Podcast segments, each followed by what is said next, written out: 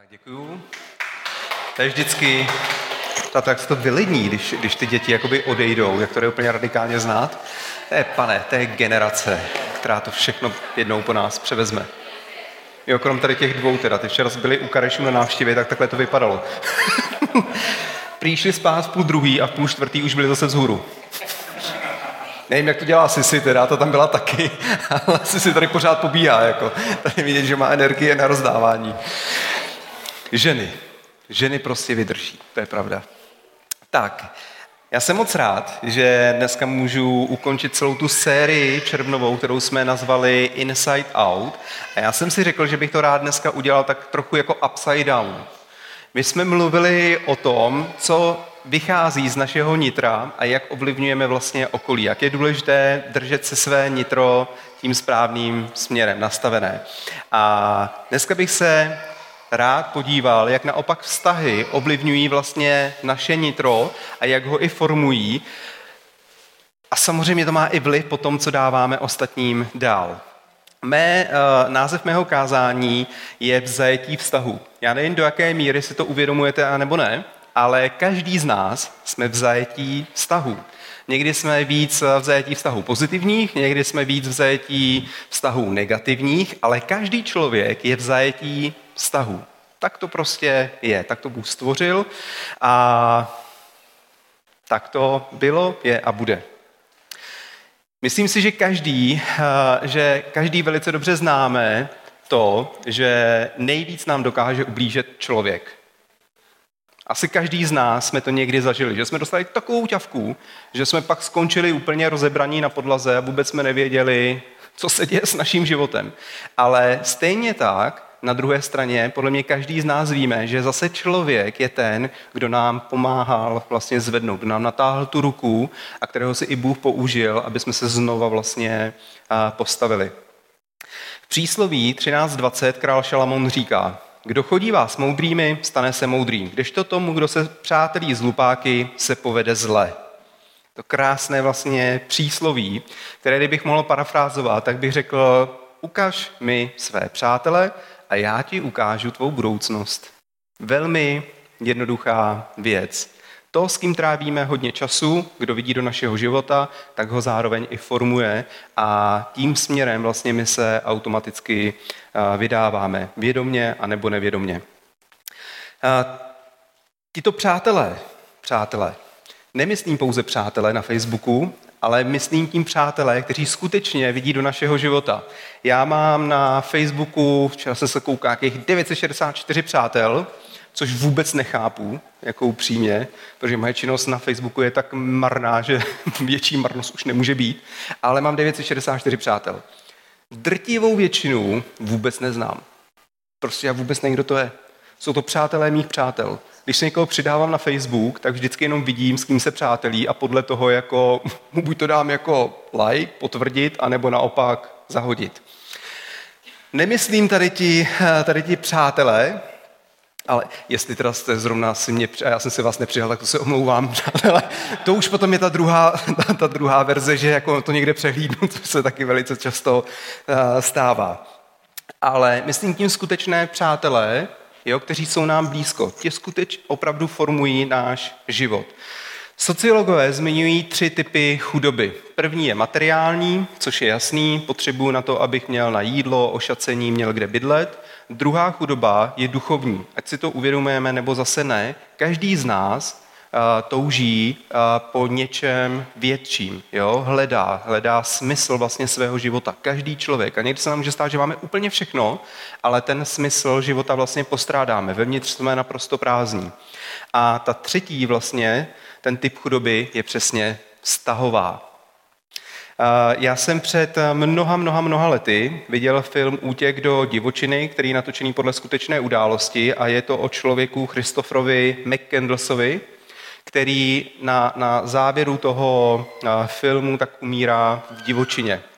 A když umírá, protože je to člověk, který se chtěl úplně vymanit z konzumu, spal všechny peníze, vzal si baťůžek a prostě šel až došel na Aljašku a tam trávil uh, přes zimu prostě čas a podobně, pak snědl nějaký špatný bobule a, a, a prostě umřel na základě nějaký, jakoby, nejsem, prostě umřel. A on vlastně, když umíral, tak syn zapsal do svého denníku, štěstí je skutečné pouze, je-li sdíleno. Štěstí je skutečné pouze, je-li sdíleno. Jinými slovy, pokud nezdílíš svůj život s někým, je to jako kdyby si vůbec nežil. Jen jestli jste nad tím někdy přemýšleli, jak to pán Bůh prostě stvořil, ale jestliže nemáš možnost sdílet svou radost, svou bolest, jo, nemáš možnost sdílet svůj život s někým, tak, tak je to jako kdyby vlastně jako nežil. To je forma vlastně vztahové chudoby. Takže co chceš dělat? Kým chceš být? Co chceš dokončit ve svém životě? Čeho chceš dosáhnout? K tomu potřebuješ mít správné lidi, správné přátelé, kteří ti v tom pomůžou. Rád bych se podíval teď eh, krátce do skutků apoštolských 9. kapitoly od 26. verše, kde můžeme vidět, jak se Saulovi diametrálně změnil život skrze jednoho člověka. Když přišel do Jeruzaléma, chtěl se připojit k učedníkům, Saul, ale všichni se ho báli, protože nevěřili, že k ním patří. Saul ani vůbec se jako nedivím, že s ním někdo něco, že s ním někdo něco chtěl mít v Jeruzalémě, protože tvrdě vlastně potíral církev, snažil se vlastně věřící dostat do vězení, schvaloval, když byli mučeni, když byli vražděni a podobně. Takže velmi dobře chápu, že apoštolové si drželi určitě jakoby distanc a říkali, jo, jako něco jsme slyšeli, že se Saul obrátil, ale doví, jak to je, třeba na nás hraje nějakou boudu a jako, sorry, prostě ne. Ale tu se ho ujal Barnabáš. Uvedl ho k apoštolům a vypravoval jim, jak Saul na cestě do Damašku uviděl pána. Uslyšeli jeho hlas a jak tam potom neohroženě kázal v Ježíšově jménu. Saul se nyní mohl v Jeruzalémě na všem podílet s apoštoly a všude směle mluvil ve jménu páně. Barnabáš měl vynikající reputaci u apoštolů. A tu svoji reputaci vlastně propůjčil i Saulovi. Saul tím získal důvěru a najednou vlastně ho apoštolové přijali. A co víc, můžeme vidět, že Barnabáš sehrával v, v životě Saula významnou roli. Jo, bylo to několikrát, kdy ho povytáhl, kdy ho prostě mu dal možnost, příležitost, aby odkrýval dary, který mu Bůh do jeho života dal a aby se vlastně dostal do povolání, které mu Bůh uh, připravil. A možná, že i někdo z vás, někdo z nás je kousek od jednoho člověka, který právě vám může změnit diametrálně váš život, váš osud, vaše, vaše nasměrování. Já sám kolem sebe mám uh, pár lidí, kteří vidí do mého života, se kterými sdílím svůj život. Jo, ať už to v rámci manželství, ať už to v rámci mého charakteru, ať už je to v rámci mé profese, jo, pastora, ať už je to v rámci, já nevím, financí, v rámci manželství a podobně. A není to jeden člověk, je to víc prostě lidí, nějakých třeba pět lidí, kteří vidí do mého života a já to upřímně beru jako poklad, požehnání, vyložení od Boha, protože vidím, jak ty lidé sehráli klíčovou roli v mém životě. Jo, jak mě da, odevírali prostor, jak mě ukazovali na můj charakter, jak mě někdy zabrzdili a řekni, kámo, děláš úplný blbosti, prostě seber se, jako tohle to prostě nedělej, jo, řítí se do průšvihu. Je to naprosto klíčová a nezbytná, nezbytná věc. A myslím si, že každý z nás potřebujeme mít takové tři typy přátelství, tři typy vztahů, tři typy vlastně lidí okolo sebe, aby jsme mohli jít správně naším, naším životem, jak Bůh to chce.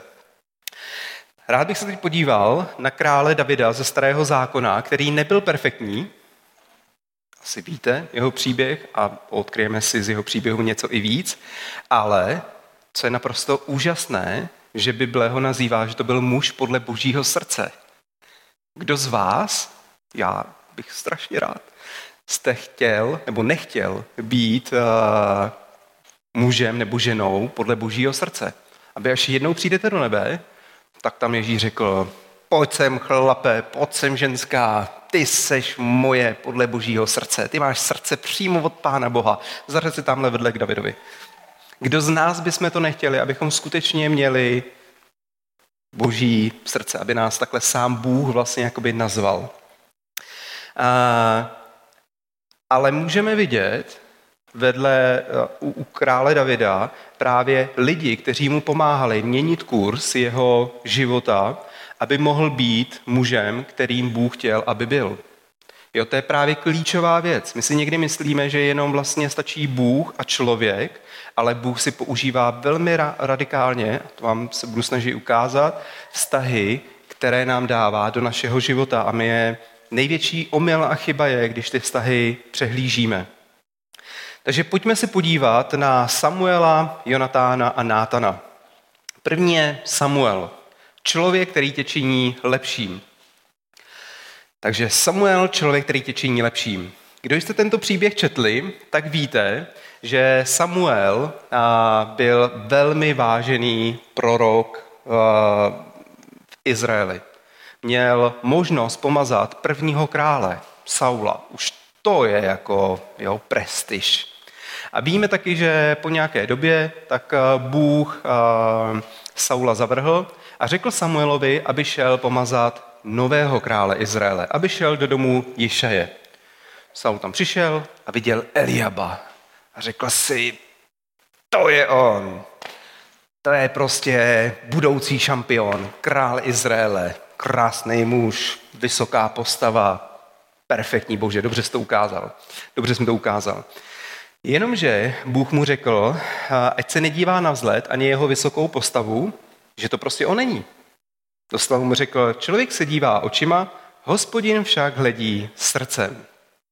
A tak před Samuela postupně přivedli všechno jeho syny, až už vlastně říkal, už nikoho nemáme, už žádný tady není. A někdo řekl, hele, ještě David. Je, David vlastně, ten tam někde pase. Tak ho zavolejte. A tu řekl hospodin, nuže, pomaž ho. To je on. Samuel tedy vzal roh s olejem a pomazal ho uprostřed jeho bratrů. A duch hospodinů se Davida zmocňoval od onoho dne i nadále. Nikdo z Davidovy rodiny by si na Davida prostě nevsadil. Ani Samuel by si na, na Davida nevsadil. Jo, když si jenom představíte to, že byste vlastně od Boha dostali jako příkaz běž a pomáš budoucího krále Izraele, běž do Jíšeova domu, tak byste šli a samozřejmě by se vám to honilo hlavou. Říkali byste si, fajn, jako měl by určitě, měl by jako splňovat určitý reprezentativní prvky. Měl by z něj vy, vy, vyzařovat moudrost, jo, úcta, měl by být přesně vysoký, minimálně jako Saul, ten byl o hlavu větší než zbytek vlastně národa. Jo, měl by prostě být reprezentativní, když reprezentuje tebe, Bože. A ejhle, nakonec to bylo trošku jinak. Nakonec to byl takový malý zrzavý, ryšavý, sice dobře vypadající, ale takový malý čudla. A to, co se mi na tom líbí, je, že každý z nás máme nějakou představu. Když Pán Bůh promluví do našeho života, tak my automaticky víme, jak ty věci by měly vypadat. Já vám můžu garantovat, když Pán Bůh promluví do vašeho života, vaše představa a jeho plán jsou velmi odlišné.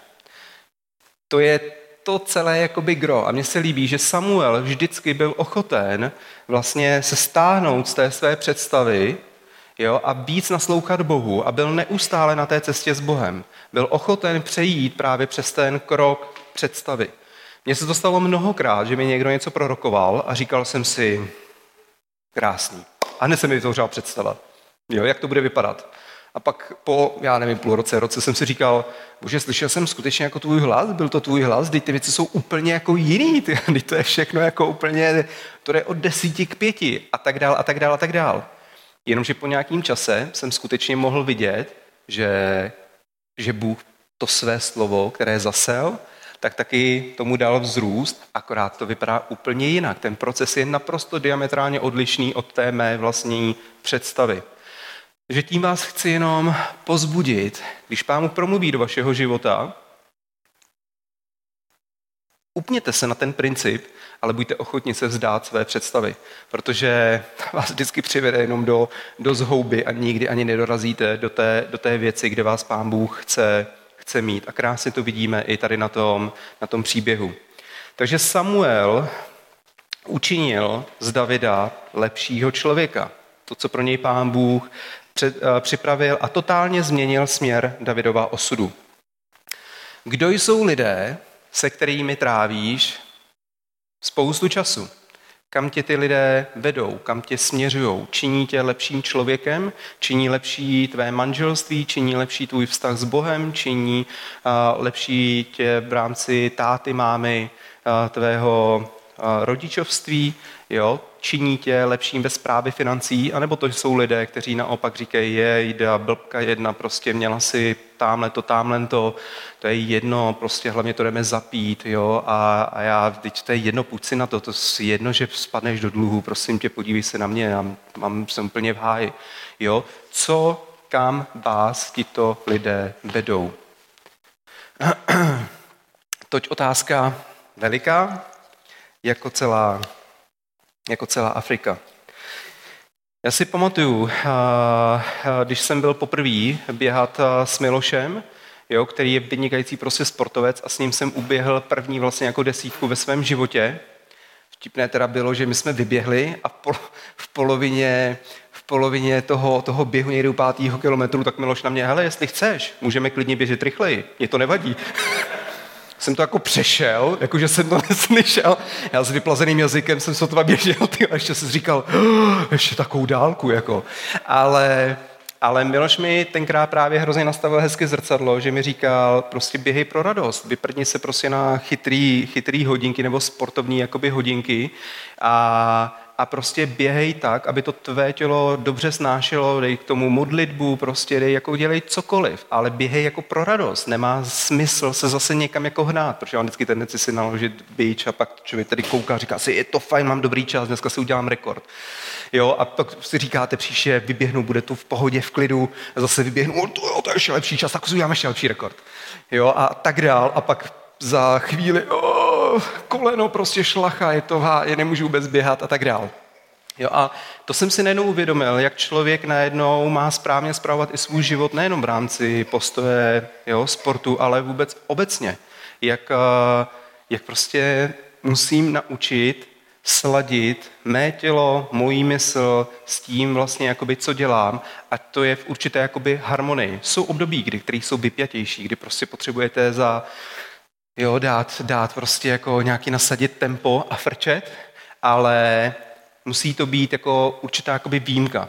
Ten náš život, jak dobře víte, tak to je jeden velký maraton a někdy se stane, že my se správně, nebo teda, že se špatně chováme ke svému tělu a pak to taky vypadá, jak to vypadá. Nebo že přeceníme některé věci v rámci, já nevím, Boha, pouštíme se do věcí, eh, do kterých ani se nemáme pouštět. Takže jaké lidi kolem sebe máme? Činí nás lepším člověkem?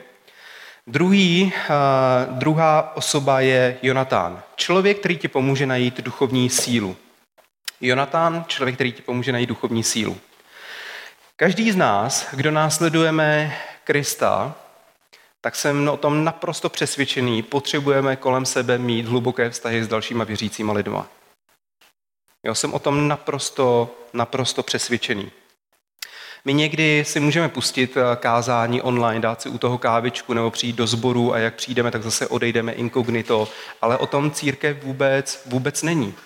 Jo, církev je o tom, že právě jsme propojení, že se společně modlíme, že si říkáme svědectví, že spolu komunikujeme, že jsme otevření jeden pro, pro druhého, že máme spolu hloubku vlastně vztahu, protože můžeme dojít do bodu, kdy jsme vyšťavení, znechucení, kdy jsme vyřízení a, a jestliže nemáme vztahy hluboké, jestliže za, nikom, za sebou nemáme někoho, kdo nám vlastně pomůže se znova postavit na nohy, tak je něco špatně. David byl pomazaný za budoucího krále, byl válečným hrdinou do jakékoliv bitvy šel, tak tu prostě vyhrál. Neskutečné požehnání od Boha, skvělý prostě vojevůdce, stra, strateg a tak dál. A jednou, když se vraceli z bitvy, tak ženy začaly zpívat David, teda Saul, ten pobyl své tisíce, ale David ten pobyl své desetitisíce. A byl u toho i Saul a velmi dobře to slyšel. A samozřejmě to, ho to nakrklo, jako jak ženy mají oslovat mě, ne tady toho čudlu. Mě mají tady prostě oslavovat. A od té doby byl přemožen závistí, nenávistí a chtěl Davida usmrtit. V první Samuelové 23. kapitole David viděl, že Saul vytáhl, aby mu ukládal o život. I ukryl se v poušti Zífu v Choreši. Jonatán, syn Saulů, se vypravil a šel za Davidem do Choreše. Ve jménu božím mu dodal odvahy. Český strojní překlad říká taky, posilnil jeho ruku v Bohu, pozbudil ho v Bohu. Dokonce i ti, kteří jsou nejblíže Bohu, se dostanou do určitého bodu ve svém životě, kde ztrácí prostě duchovní sílu, kde jsou vyřízení, jak jsem říkal, znechucení a tak dál. To, že ztrátí, ztratíte duchovní sílu, vůbec nemá nic společného se zralostí. To jsou úplně dvě odlišné věci. Můžete být zralý, můžete být dlouholetý křesťan, můžete projít mnoha prostě věcma a Bible to jasně ukazuje, bez Eliáš. Jo, kdy ale najednou dostanete se do bodu, kdy prostě jste vyřízení. A právě proto je strašně důležitý, abyste měli hluboké vztahy s ostatními věřícími, kteří vám pomůžou natáhnout, natáhnout tu ruku a pomůžou vám se znova zvednout, kteří za vámi prostě budou stát, budou říkat, já ve tobě věřím, já se za tebe chci modlit, já ti nechci říkat, co máš dělat, já sám prostě nevím, co máš dělat, ale věřím v to, vzpomeň si na věci, které Bůh dal do tvého života. A teď si zažil tolik požehnání, který vám začnou připomínat věci, které v ten moment jste všechno zapomněli, jo? žijete úplně mezi čtyřma stěnama, všechno se kolem vás zavřelo. Potřebujete mít správné lidi okolo, okolo sebe. Takže to byl Jonatán, člověk, který ti pomůže najít duchovní sílu. A poslední je Nátan, člověk, který ti říká pravdu. To nejlepší nakonec. Nátan, člověk, který ti říká pravdu. V Davidově životě nastalo jedno černé období. Kdo si čtete Bibli, velmi dobře víte. David měl všechno, naprosto všechno.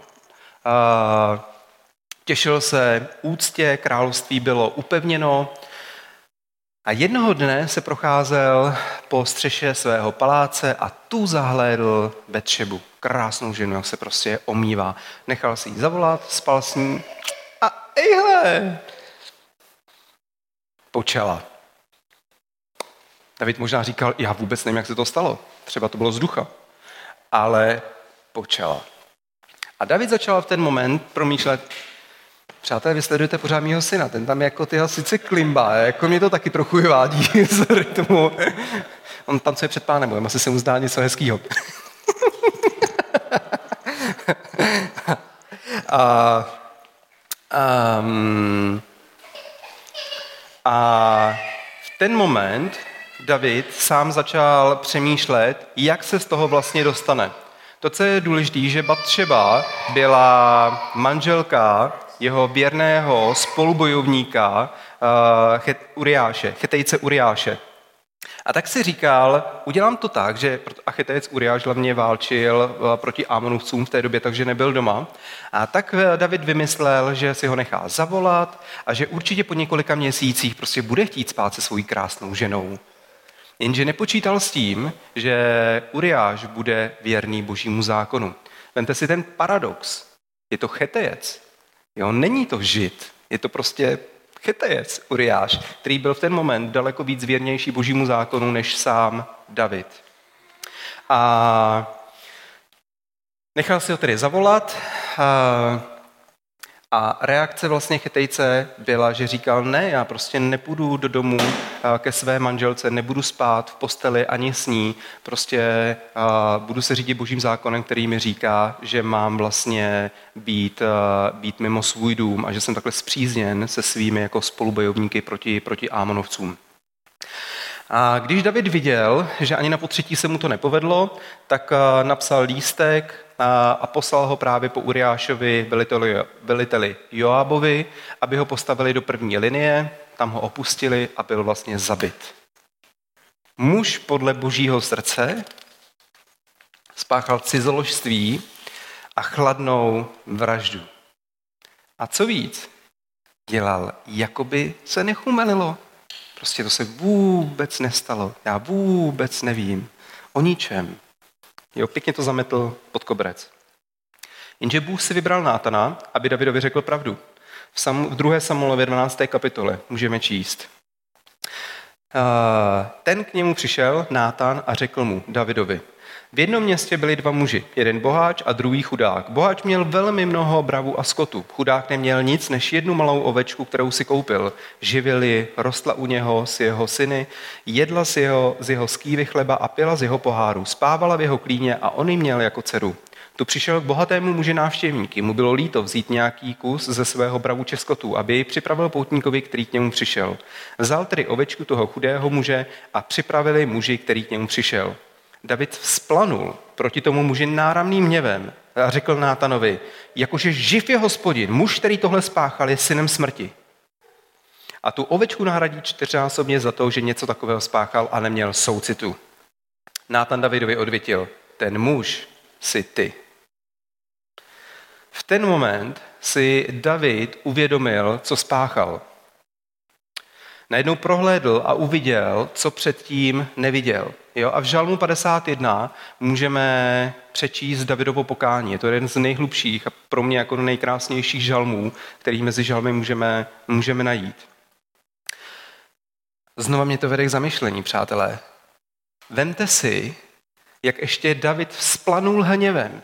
Vemte, vemte si, že jste spáchali cizložství, krvnou vraždu. Teď slyšíte tady ten příběh a úplně jako Davida to dožralo a řekl, se roz, rozhorl hněvem, jakože živ je hospodin, muž, který tohle spáchal, je synem smrti. Jak reagoval tady na ten příběh a vůbec neviděl to, co sám udělal ve svém jako životě. Vede mi to k velmi jednoduché myšlence. My sami někdy můžeme žít v totální lži. A pokud nám máme správní lidi okolo sebe, tak prostě žijeme v nějaké bublině naší představy, co se děje jo, v nás. A, a to je, to prostě takhle jako je.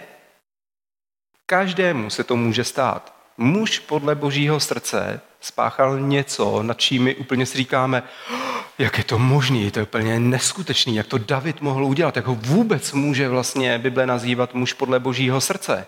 Vidíme potom, čteme tady ten příběh a jeho Davidovo rozholnění, jeho jakoby reakci. Jo? Každý z nás se můžeme dostat do fáze svého života, kdy si namlouváme totální kraviny, žijeme úplně v přeludu a nevidíme pravdu, kterou vlastně nevidíme lež spíš, ve které, ve které žijeme. Proto potřebujeme mít vedle sebe správné lidi, kteří mají nadhled nad naším životem a kteří nám dokážou zastavit a říct, prostě děláš kraviny, děláš naprostý jako blbosti, prostě žiješ ve lži, jako je to úplně, seš mimo, seš prostě mimo. Důležité taky je, jak samozřejmě my pak tu pravdu lidem říkáme. Jo, já si jsem hluboce přesvědčen, že napomínání je pro mě forma vlastně jako lásky. Bůh nás napomíná, ale na základě lásky. Říká nám, nedělej to, prostě děláš jako blbosti, jo? přicházíš o požehnání, které chci uvolnit do tvého, do tvého života. Děláš věci, které jsou úplně jako mimo s mým, s mým viděním vlastně světa. Jsi tady o toho, aby si přinášel požehnání a ne prokletí. Jo? Využívej to, kým jsi, proto, aby si dělal dobré prostě věci. Takže pro mě osobně je vždycky jako důležité, když konfrontujeme i někoho známého přítele, eh, jak ty věci jako děláme. Jestli to děláme v lásce, anebo jestli to děláme tak, že dupneme, teď to všechno na toho člověka vybalíme, ten úplně jako tam stojí opařený, jak kdyby ho přejel válec parní. jo, říká, co to bylo? Jako vůbec nechápe, co se jako odehrálo a my máme očkrtnuto, řekli jsme pravdu, konfrontovali a tak dál. Jo, nenu, ne, ne, nedávejme lidem naší prostě představu, veďme ho k Pánu Bohu. A každý z nás si naprosto jakoby myslím, když žijeme ve lži a děláme špatné věci, přicházíme o požehnání, který Bůh chce eh, nám dávat do našeho, do našeho života, který chce i skrze náš život vlastně rozlívat do životu ostatních lidí okolo nás. Takže potřebujeme mít kolem sebe lidi, kteří nám řeknou pravdu. Eh, v přísloví 27.5 Král Šalamoun říká, lepší jsou zjevná kárání, než skrývaná láska. Věrné jsou míněné šlehy od milujícího, ale záludné jsou polipky nenávidícího. To je hrozně krásný jako verš přísloví. Takže nikdy nebudeme moci být tím, kým nás Bůh chce mít, bez toho, abychom kolem sebe neměli správné lidi. Přátelé, kteří nás činí lepšími, kteří nám dodávají duchovní sílu a kteří nám v lásce říkají pravdu. Jo? Tak to pán Bůh naprogramoval, tak to učinil, tak nás provázal jako církev, jako eklézy, jako společenství vlastně lidí. Ukaž mi své přátelé a já ti ukážu tvou budoucnost. Ale za chvíli tady promítneme otázky, ale tady ta otázka tam nebude. Ale stejně tak bych rád, abyste se sami třeba doma zamysleli nad tím, kým vy sami jste pro lidi okolo vás. Činíte je lepšími lidmi? Dodáváte jim duchovní sílu? Říkáte jim v lásce, v lásce pravdu? Protože to jsou dvě stejné nádoby. My jak potřebujeme, aby jsme lidi měli kolem sebe správné, kteří nás posunou dál, tak stejně jsme tady i my, abychom ostatní vlastně posunovali dál. Jo, jsou to dvě naprosto stejné nádoby. Nebuďme jenom v konzumu, jenom abychom já, já, já, ale taky, abychom ty. Prostě pokud můžu, rád ti prostě tady v těch věcech pomůžu, rád za tebou budu stát. Uh, já tě budu konfrontovat s pravdou, kterou, kterou má, kterou, kterou třeba vidím, že děláš něco, něco špatně a, a prostě chtěl bych, abys věděl, že, že se za tebe modlím, budu se modlit a cokoliv se stane, že máš komu, komu zavolat. Tak jo, tak jestli můžeme promítnout otázky, a já dám ještě modlitbu. A my jsme vlastně začali udělat takový jakoby speciální, speciální věc v tom, že vždycky po slovu tak se rozhodíme do menších skupin, kde můžeme prodiskutovat tyto tři otázky. Můžete se klidně zastavit, každá ta skupina bude mít svého moderátora, můžete se zastavit jenom u jedné otázky, nemusíte vůbec se vyjadřovat k ničemu v rámci té skupiny, můžete jenom naslouchat k tomu, co ostatní kolem vás eh, říkají, ale to je právě to, co, co jsem říkal. Myslím si, že církev je o propojení lidí a že i to, co říkáte, v rámci té skupiny, tak to může pozitivně ovlivnit lidi okolo vás. To, jak přemýšlíte, nebo jestli procházíte něčím těžkým, tak potom ty lidé se za vás můžou eh, ve skupině na závěr modlit a tak dál.